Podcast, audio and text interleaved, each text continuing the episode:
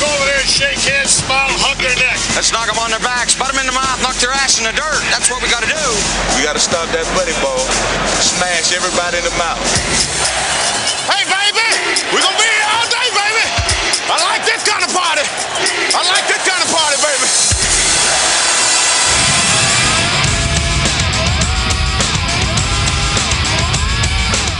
This is Hour 3 of Big Dog Sports Talk with Rick Watson on the WRAD Talk Network. Remember, with great power comes great responsibility. You know what that means? Do you? We're the underdog. We're mutts. My number one play is the power sweep. If you only knew the power of the dark side.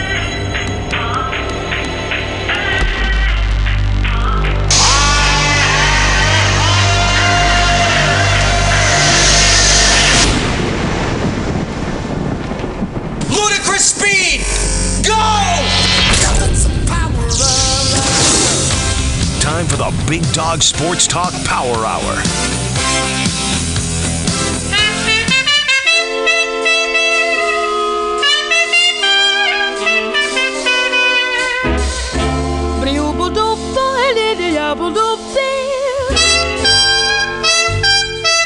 Star shining bright above you.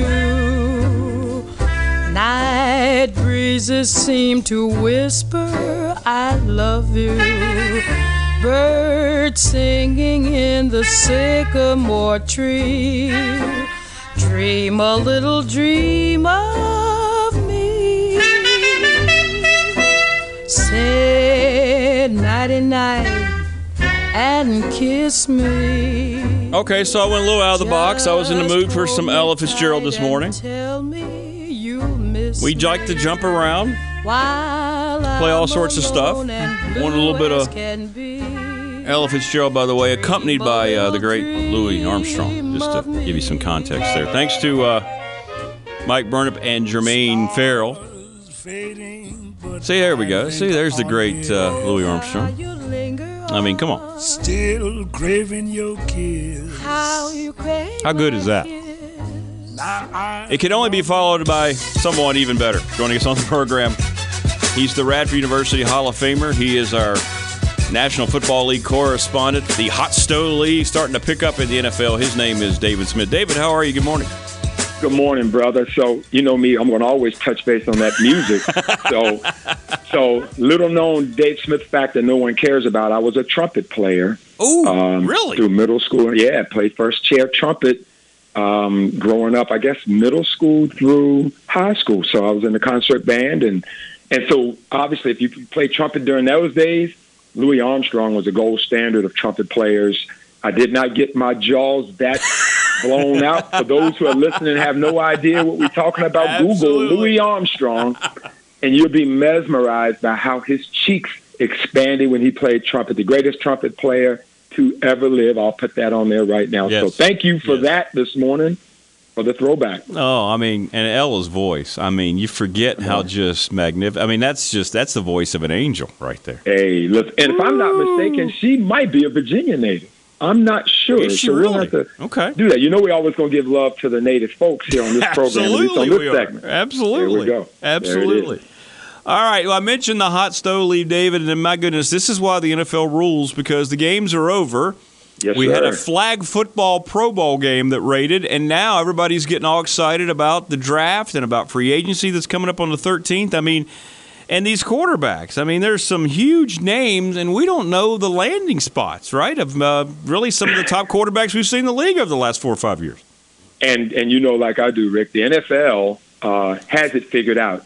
Season that they've expanded the Super Bowl to play one week before the NBA All Star game, Mm-hmm. and here we are. We're still talking NFL. The NFL Combine is this weekend. That'll be followed by continued free agency, franchise tags, schedule release, and before you know it, it'll be OTAs, and the cycle continues. And that's why we have this segment on the program. So I'm grateful for that. But we're going to start with the biggest elephant in the room is Lamar Jackson. Now, I was reading some stuff last night. ESPN had this particular commentary on. I'm just going to share it with you. This past season was supposed to provide clarity about Jackson's future in Baltimore, it, it achieved the opposite. The question of whether the two sides agree on an extension continues to be as unclear as ever. But Rick, a couple things are very clear. They will have to place a franchise tag on Jackson by March 7th. That's a week from today. They have to to keep him from becoming a free agent. Right.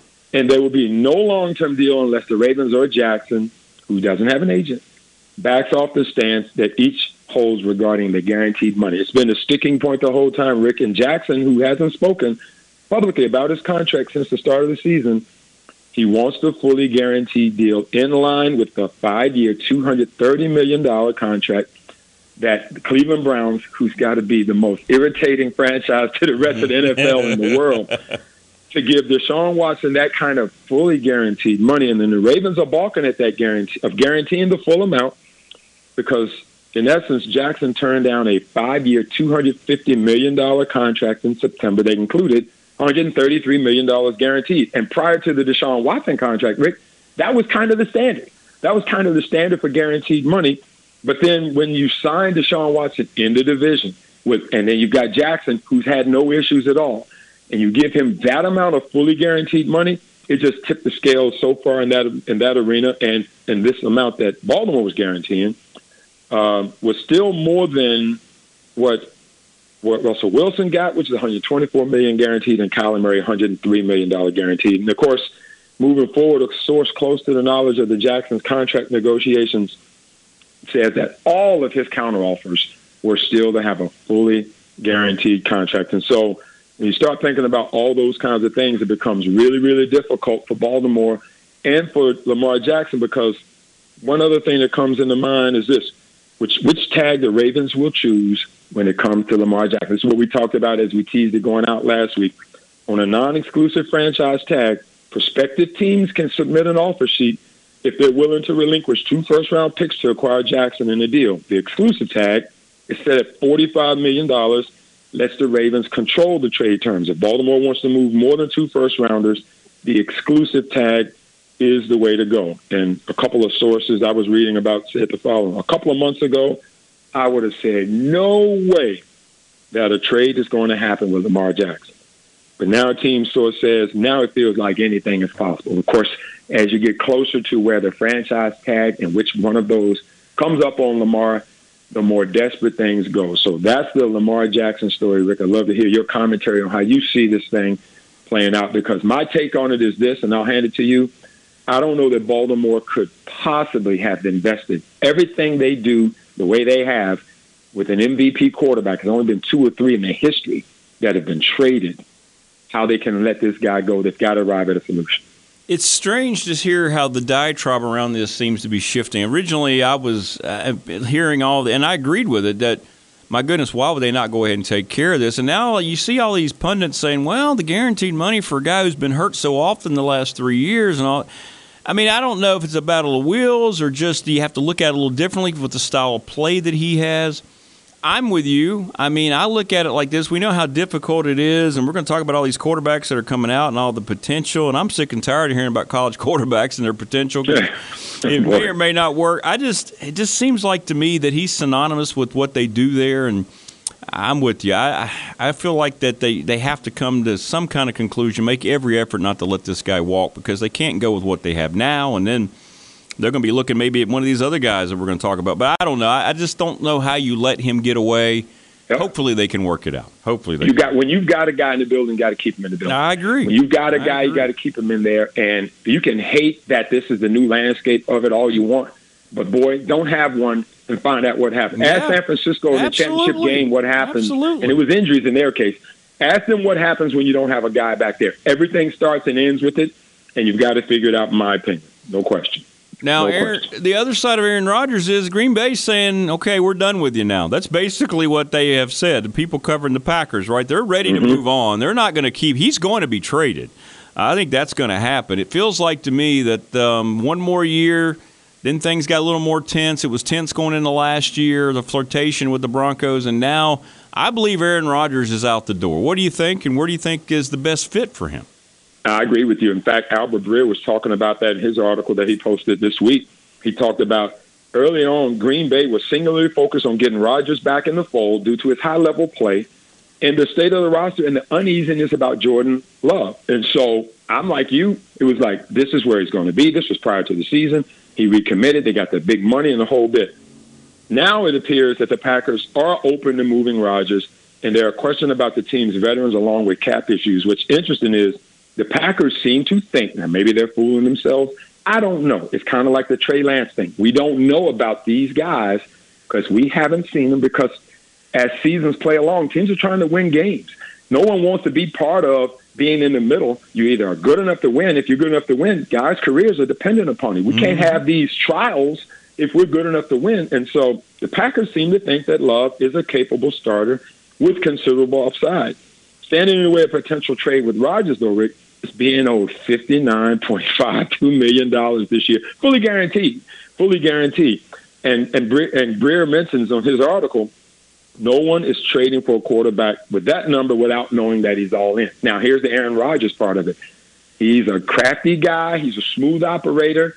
And, and I look back at notes, Rick, when we were judging quarterbacks in the offseason, we did our top 10. I had him as a number one quarterback in terms of playing on the field, throwing the football, and his ability to make plays. His arm talent is legendary. And he'll be a fit somewhere if you've got a strong enough locker room and a strong enough pieces around him. And that's why I think he will be traded because to me, the Jets are looming. They're needing that. They've got the offensive and defensive rookies of the year. They've got a good defensive with the with Robert Saleh handling that side of the ball. It seems like that piece would fit well with the Jets, if not Derek Carr, which we'll talk about in a moment. To me, I believe the same thing as you.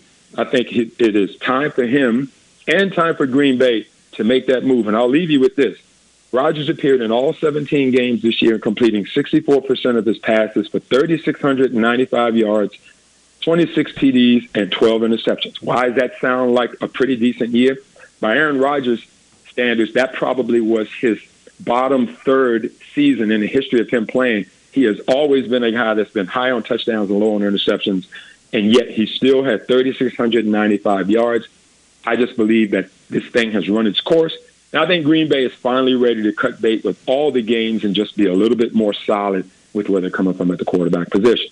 Well, and I'm looking forward if it does happen. That whole uh, New York media, Aaron Rodgers, back and forth is going to be a lot of fun. Ooh, a lot of fun. That'll be a lot of fun. Hundred percent. Now, Derek Carr is kind of the guy, the forgotten man of all these quarterbacks. I think he's a very solid player. Um, he he made it very clear what he was going to do. He didn't like the way the Raiders handled, so he's gone. And what do you think? I mean, the Jets seem to have one of these two guys in their sights, and if not New York for Carr, where could he end up?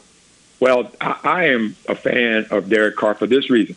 Not because he's super duper elite, but because he's solid enough that last year the Raiders were in the playoffs and they were one play away from advancing in the first round of the playoffs. No one remembers any of that, though, Rick, except people like you and I, right? Yeah. yeah. Because it's like it's either championships or rings or bust. So that means 31 teams have a bad year, one team has a good year. I don't subscribe to that. I think it's a process.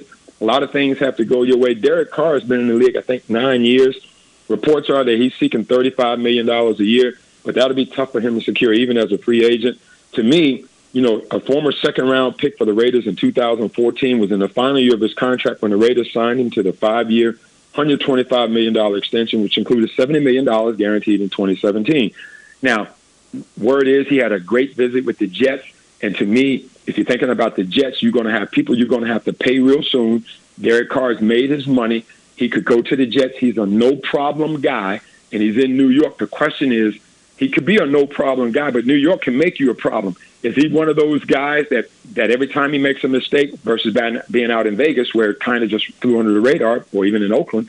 Now in New York, everything's going to be on the two or three newspapers and the tabloids. Is he built for that kind of arrangement? I kind of feel like he's going to be the second fiddle. His domino will fall after Aaron Rodgers. I think his first place to go will probably be the Jets but then there's Atlanta looming as well. Will he try to take a role in Carolina? Is Sam Darnold the guy? Will Carolina make a draft pick? To me, I think Derek Carr is in a wait for Aaron Rodgers mode, but the Jets are high on the list of places I think he could land. Well, and finally, it feels like Jimmy Garoppolo is third on that list now in San Francisco with what Brock Purdy did. Trey Lance is still there. I mean, where is he going to end up? This is a guy I still think is a very serviceable quarterback. He kind of continues to kind of be overshadowed, but what he did in San Francisco before this latest injury, I think, doesn't get enough uh, play in the media. you, you, you heard me say it all year long. My brother and brother-in-law is San Francisco 49ers fan, and I kept saying, what has this guy ever done to you guys to want to kick him out? He comes back. He takes you to Super Bowls, NFC championship games, 10-point lead against the Chiefs. They just couldn't finish the deal. Listen, Jimmy Garoppolo, in my opinion, could be the one that ends up in, in Vegas. If Aaron Rodgers doesn't end up there, he could end up in Atlanta. I was mm-hmm. reading an article that Atlanta is talking about having him be down there to continue to, to contend possibly with Marcus Mariota or Desmond Ridder from Cincinnati. All he did last year before he got injured was 67.2% completions, 2,437 yards, 16 TDs, and four interceptions. San Francisco was on a roll. Brock Purdy comes in. We know what happened with him. Magic ensued. But the system is in place. He was a great fit for it, a no problem guy. I can't understand it. People are needing quarterbacks. I think he is in the pecking order of having to wait to see which dance partner will be left last. I like him in Vegas.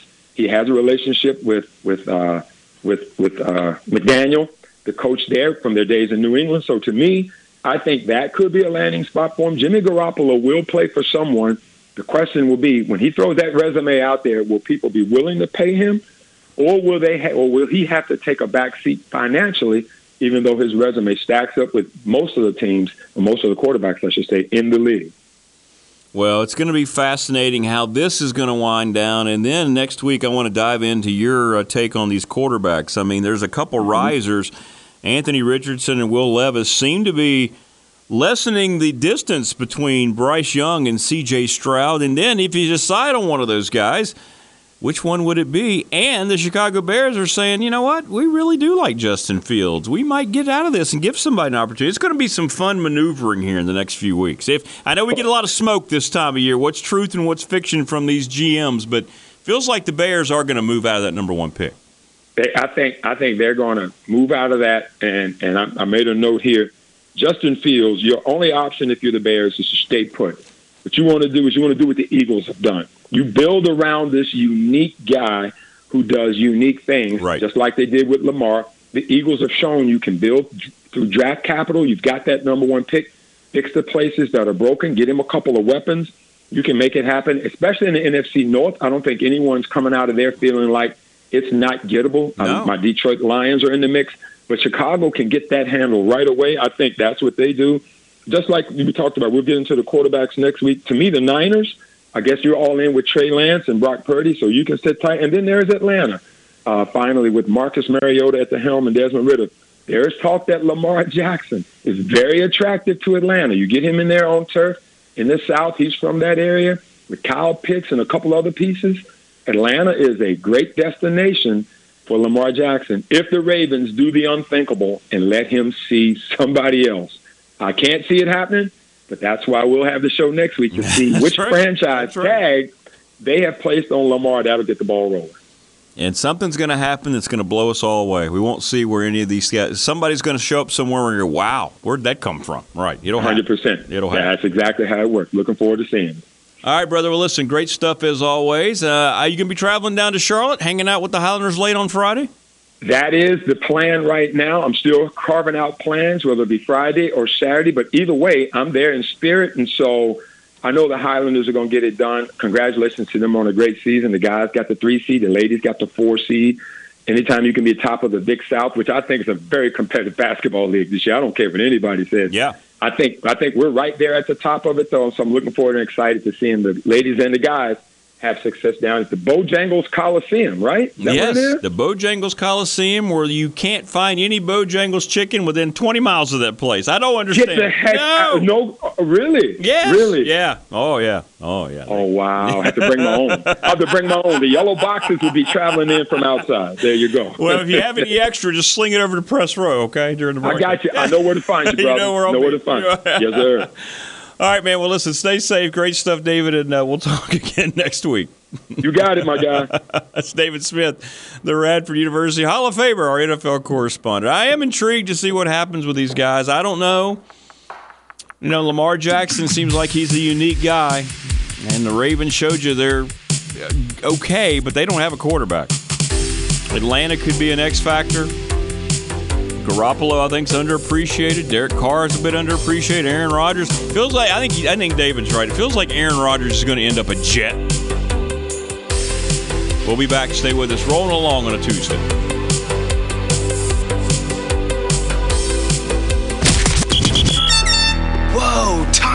Big Dog Sports Talk is taking a timeout. Now, hold, wait a minute. Time out. You want to say that one more time without the sarcasm? BDSD will return in a moment on WRAD.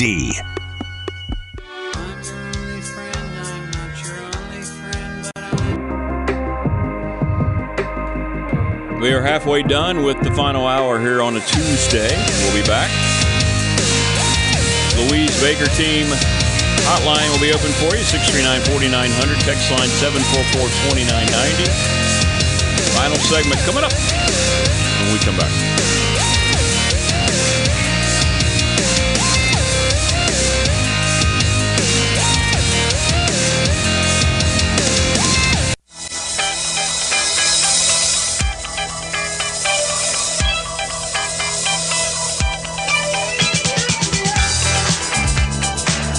All right, now we're talking. We got a little heat wave going here somewhere. Radford, uh, former Radford University head basketball coach, current UNCG head man Mike Jones is feeling the vibe.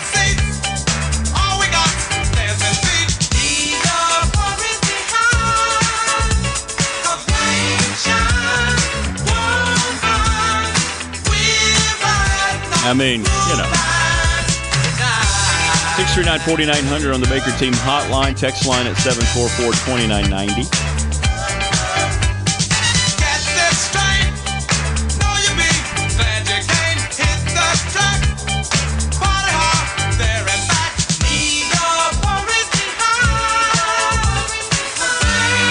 little heat wave action.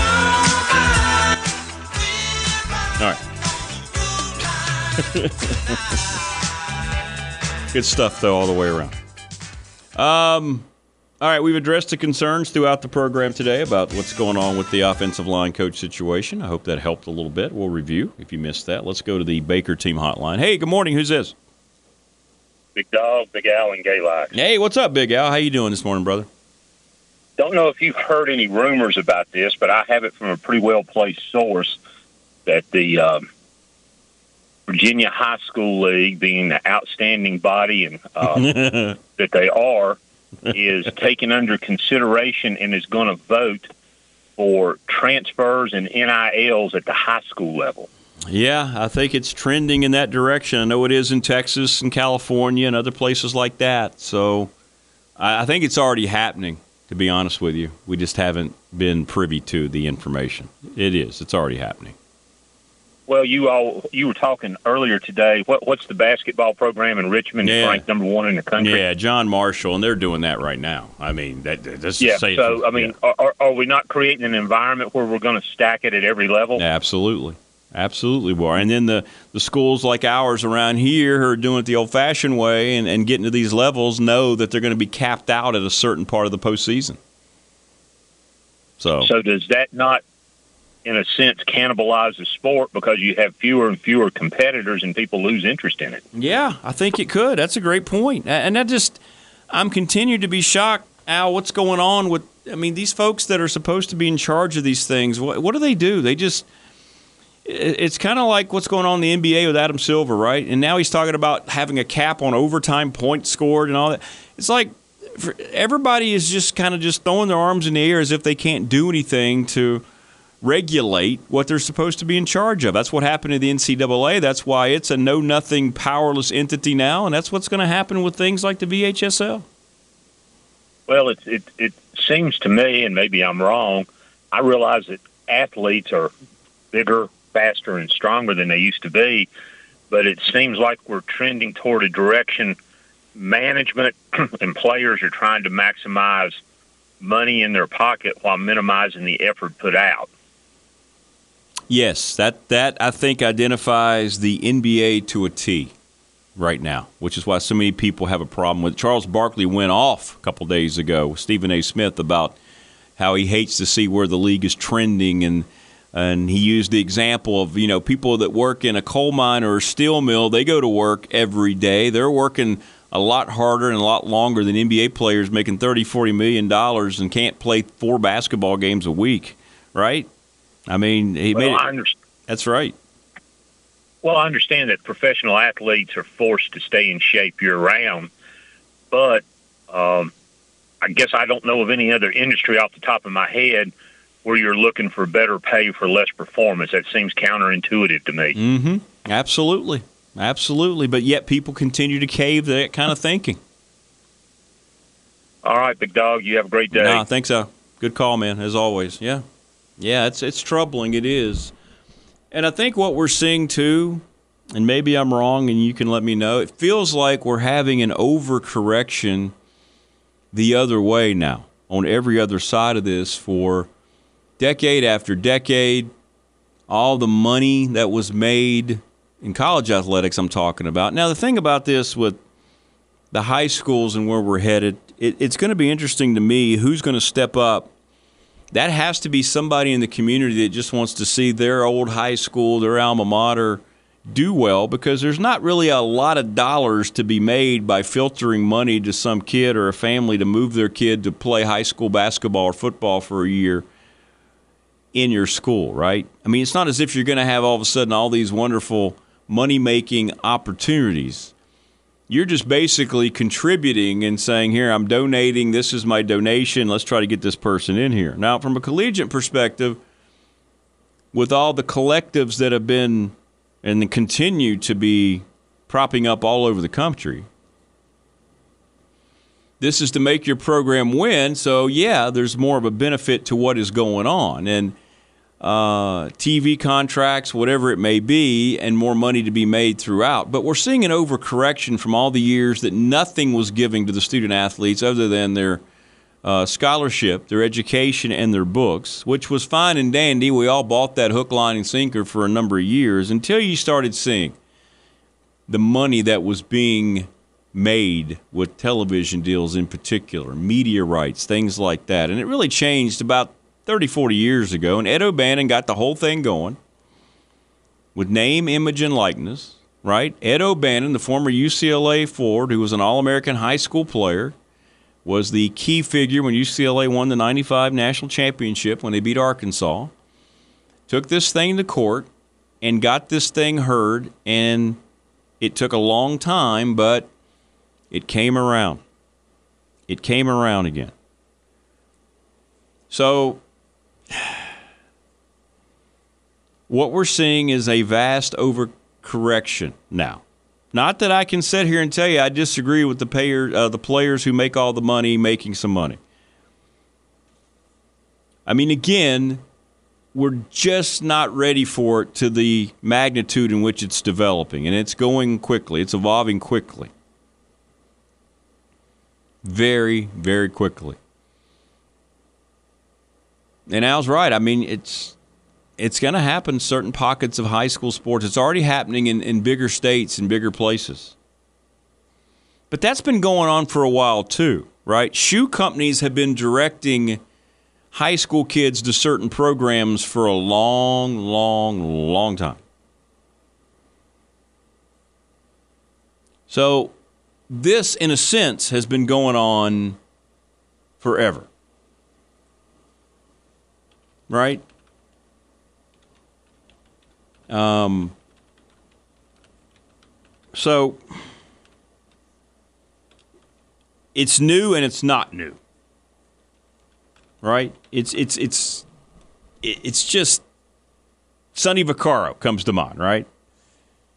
He got into some trouble. He'd been directing these camps, these AAUs, these summer touring camps, and you, you give these top rated kids and kids who are rising, whatever they might be, certain types of gear, and then they go and they end up going to one of those schools. North Carolina was the one who really started the whole ball rolling when they had the Nike deal, and it's just kind of segued since then into all these other places. So it has been going on for a while.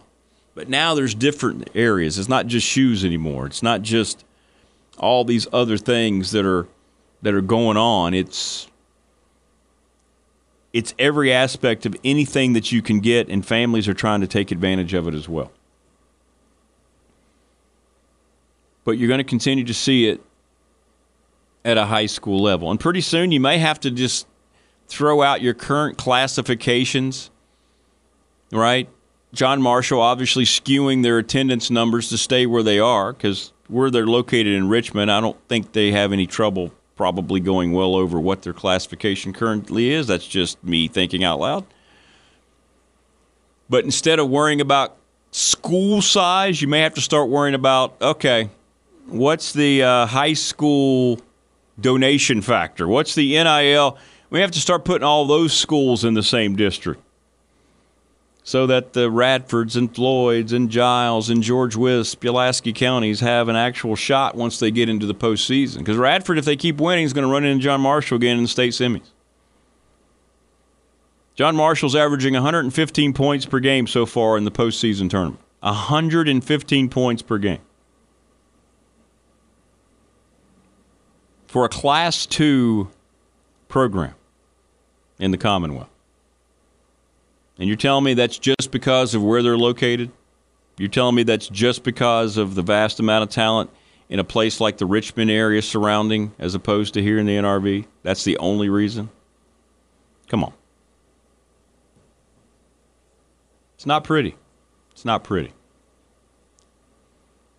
But it is the reality. And again, nobody wants to do anything because there's not any true leadership anymore. People just collect checks, they move on, they don't want to ruffle any feathers.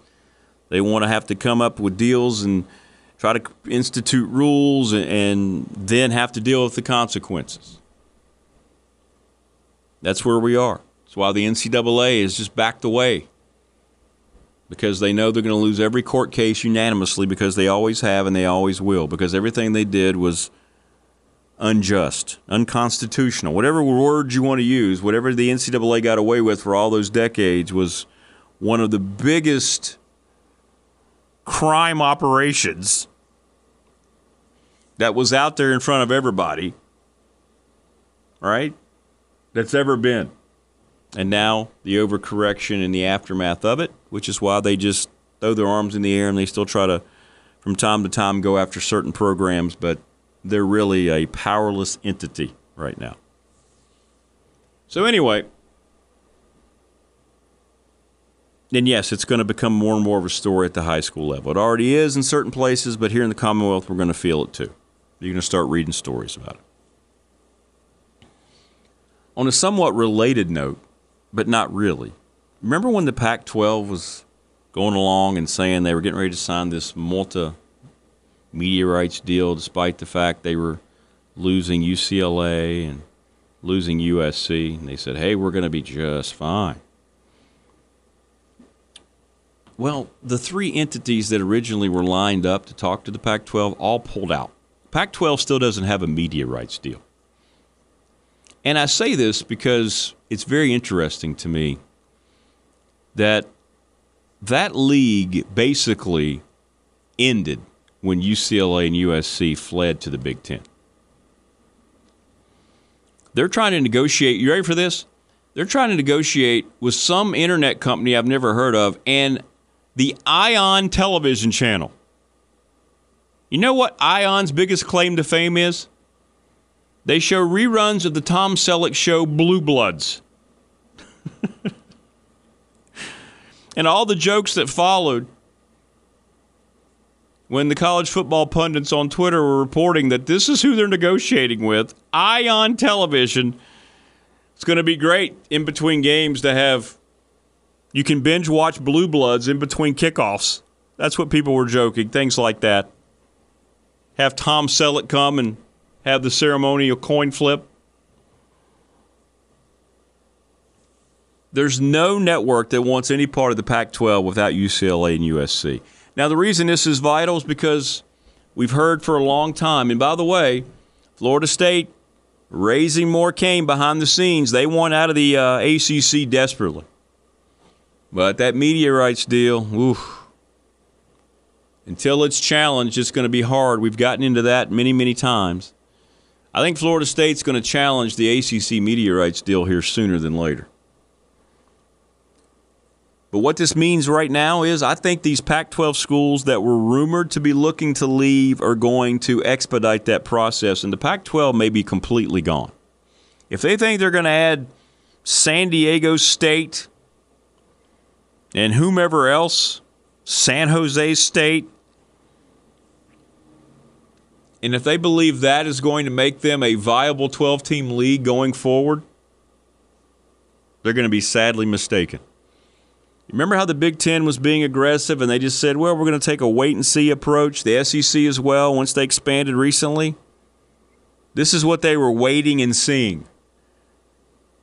So you could potentially see all three of the other big leagues, including the Big 12, so I guess you could say four, have some kind of membership increase sooner than later from the Pac 12 remaining entities. Because without a media rights deal, and they already have a horrible, horrible network that has lost money year in and year out because they never distributed it to a national level. The Pac 12 will disband, in my opinion. And I think you'll see all the other leagues be able to take who they want. I really believe at some point Oregon and Washington will be in the Big Ten. I think the ACC could get involved too. I think the ACC might look to go coast to coast at some point. Big Ten's already doing that, so it's no big deal to them. They just want to get another region. They could take the Northwest, take Oregon Washington, and be done with it. Cal and Stanford's going to end up somewhere. Big 12 might be looking at those Arizona schools, Utah, Colorado. And then, instead of this, we were all thinking it was going to be a big five, we might be looking at a big four. Because the Big 12 can go ahead and, and add these other schools out of the Pac 12, then all of a sudden they're players again. I really believe that, considering the ads that they're making coming up. Now, it won't be, they'll be the number four ranked conference at all times under the other three, but keep an eye on that with the Pac 12 because if they think they're going to sign a deal with Ion Television and with a straight face be able to sell that to their current members and the presidents and the folks that support the programs, ooh, good luck with that. They've been very bold, but now you can read between the lines. You see exactly why they were so desperate to try to keep it UCLA at the very least through the UC regents, but that failed. In any event, we'll be back to wrap it up after this.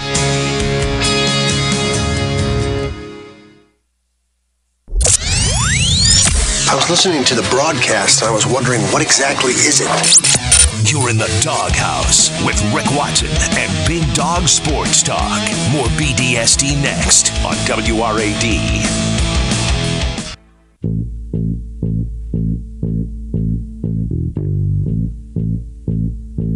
Hi, this is John Feinstein, and you're listening to Big Dog Sports Talk with Rick Watson. Wrapping it up here on a Tuesday. Apple Plus, by the way, also a potential partner. They might end up being just a streaming service coming up with the Pac 12. You think that's going to enhance their financial making abilities? Ooh, they've waited too long. They've waited far too long. But I don't think it's their choice. I just don't think they can find a deal. I really don't. We'll see. We'll see.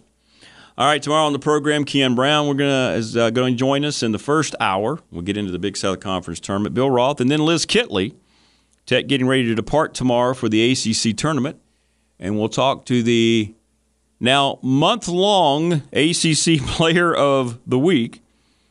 Now the all time leading scorer at Virginia Tech. She's easily one of the five best players in the country, in my opinion. And we'll talk to Liz tomorrow to get uh, her thoughts as the team gets ready to head into yet another postseason. I believe the best team in the conference. I believe one of the best teams in the country. I think they're going to get a number two seed, and I think they're going to host a couple games, and they have a shot. If things fall right with matchups, I believe they could uh, find their way in the Final Four. We'll see how all that unfolds. But that's tomorrow on the program, and then uh, other things as we navigate through the week in preparation for uh, Big South Conference tournament weekend here for Radford. All right, everybody, thanks for listening. Great stuff today. Thanks to Mike Burnett, Jermaine Farrell, David Smith. We'll see you tomorrow on the Wednesday edition. Take care.